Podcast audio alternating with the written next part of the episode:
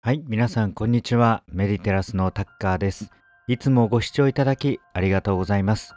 今日はとっても簡単な自分を好きになる技術についてお話ししていきます。ぜひ最後までご視聴ください。メディテラスではマインドフルネスや誘導瞑想など日本一の内容、種類を配信しています。毎日できるベーシックな瞑想からニーズに合わせた様々な誘導瞑想を配信していますので、えぜひ他の動画もお楽しみください。ぜひ一緒に心のレベルアップ、心の成長を目指していきましょ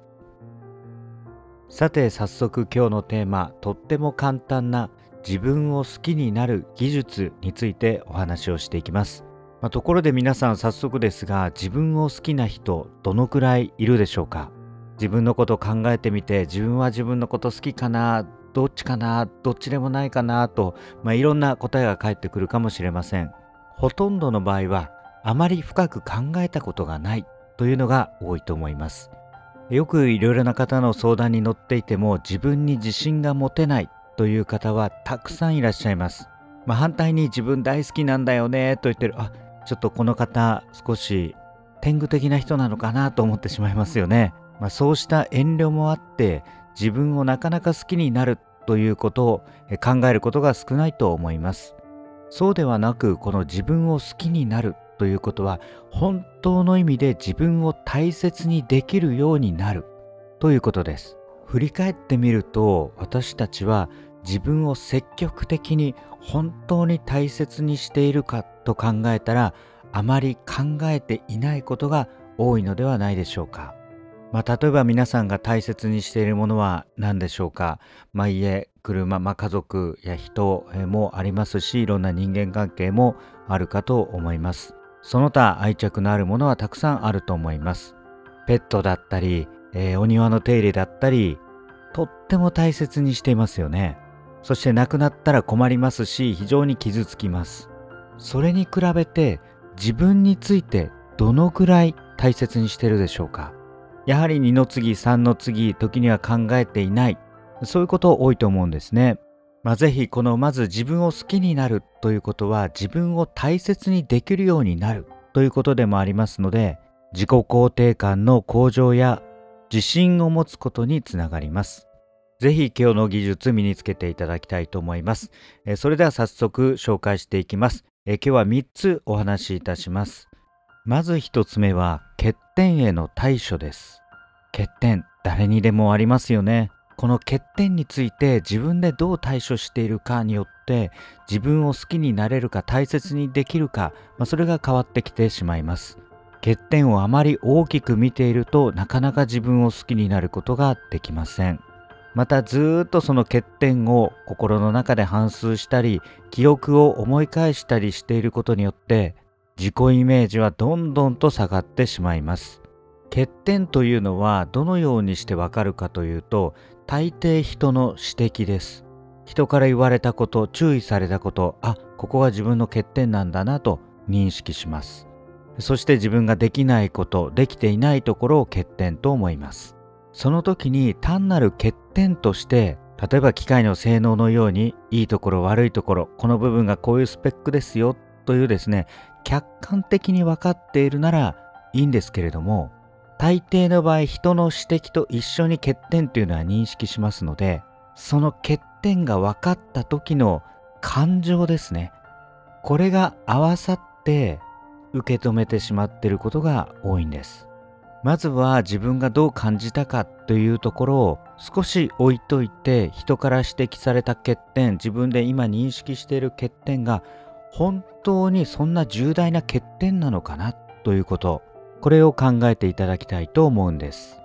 まあ、人の指摘や言葉には感情が乗ったりしていますのでここを分けてまず特に欠点などの場合には考える必要があります。まあ、ぜひあなたの自己イメージまでこの欠点というのを刷り込まないでいただきたいと思います。欠点は欠点で対処していけばそれを良くすることもそれによる悪影響をいかに少なくするのかっていうことを対応していけばなんとかなる問題も数多くありますので感情的に捉えないことが大切です。そして2点目は長所をリストアップするというものです。これは欠点の反対です。実はこの長所というのは人から面と向かってあなたこれがいいことですねと言われることは、まあ、あの社会人大人になってからはほとんどないことだと思います。まあ、無言で褒められて評価されて、まあ、地位立場が上がっていくということが一般的です。ですので自分のこうした、まあ、能力や長所っていうのは本当にこれ本当なのかなとなかなか認識できないことが多いと思うんですね。まあ、ですので、転職する際には、過去の会社の経歴とか、大きな会社でも社内の経験、それからあなたという人間を判断されています。それしか物差しがないんですね。他の人が測るものが。ですので、やはりこの長所というものは自分で発見して自分で認識していく必要があります。人が何と言おうと、これが私の長所です。そうしたものをまず10個書き出していただきたいと思います。これをやるだけでかなり自己イメージが変わります。今まで発見していなかった自分、こんないいことところあったんだとか、いろいろ気づきがありますので、ぜひやってみてください。そしてそうなるとどうなるかと言いますと、3つ目、自己嫌悪が小さくなります。小さくなる。全くなくなるとは言いません。これ徐々に小さくなってきます。自己嫌悪っていうのは感情的な部分もかなり合わさっていますので自分の欠点への対処でだんだんと欠点と短所とそうした感情をですね切り離して考える。そして同時に自分の長所を見つけていく。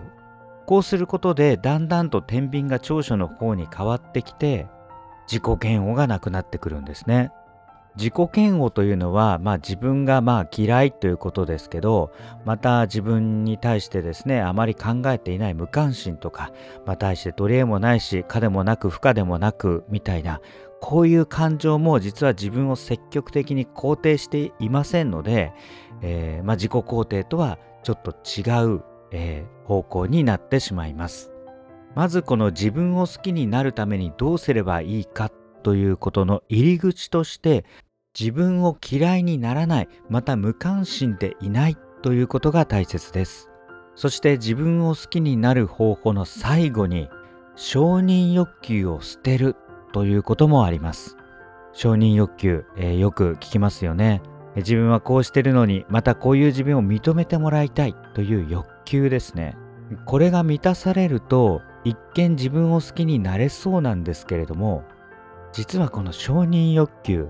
求めても来ない場合が多いんですね。皆さん今までどうでしたでしょうか？認めて認めて認めてと言って生活や仕事をしていて本当にそのまま認められたことありますでしょうか？中にはあると思います、まあ、しかしなかなか自分が思ってるようには認めてくれないというのが、えー、大抵の場合かと思います。ですので欲求が高ければ高いほど落ち込むんですね。その落差が激しくなります。逆にどうすればいいかと言いますと、求める反対、ギブですね。与えるギブの精神を持つということ、とっても大切です。これはいわゆる心理学でいう自己実現欲求というものでして、自分が拡大している、例えば自分の影響とか、自分がやったこととかが、その影響が拡大していくときに人間は幸福感を得ると言われています。ですのでどんどんギブギブギブをしていきますと自分が拡大していきますのでそこに自分のメンタリティは幸せな感じでいられるんですね。そういう時の心の状態っていうのは自分のことは嫌いではない。自己嫌悪もない。そしてそういう長所やいいことをいっぱいしている自分を認めてあげられる。こうして自分をもっともっと好きになって大切にしていくことができるんですね。今日はとっても簡単な自分を好きになる技術について欠点への対応そして長所をリストアップする自己嫌悪しない自分また承認欲求を捨てるというお話をしました。これらも一つの技術ですのでこれらを身につけて自分を大切にして自分を大好きになって幸せな毎日を維持していただきたいと思います。最後までご視聴ありがとうございました。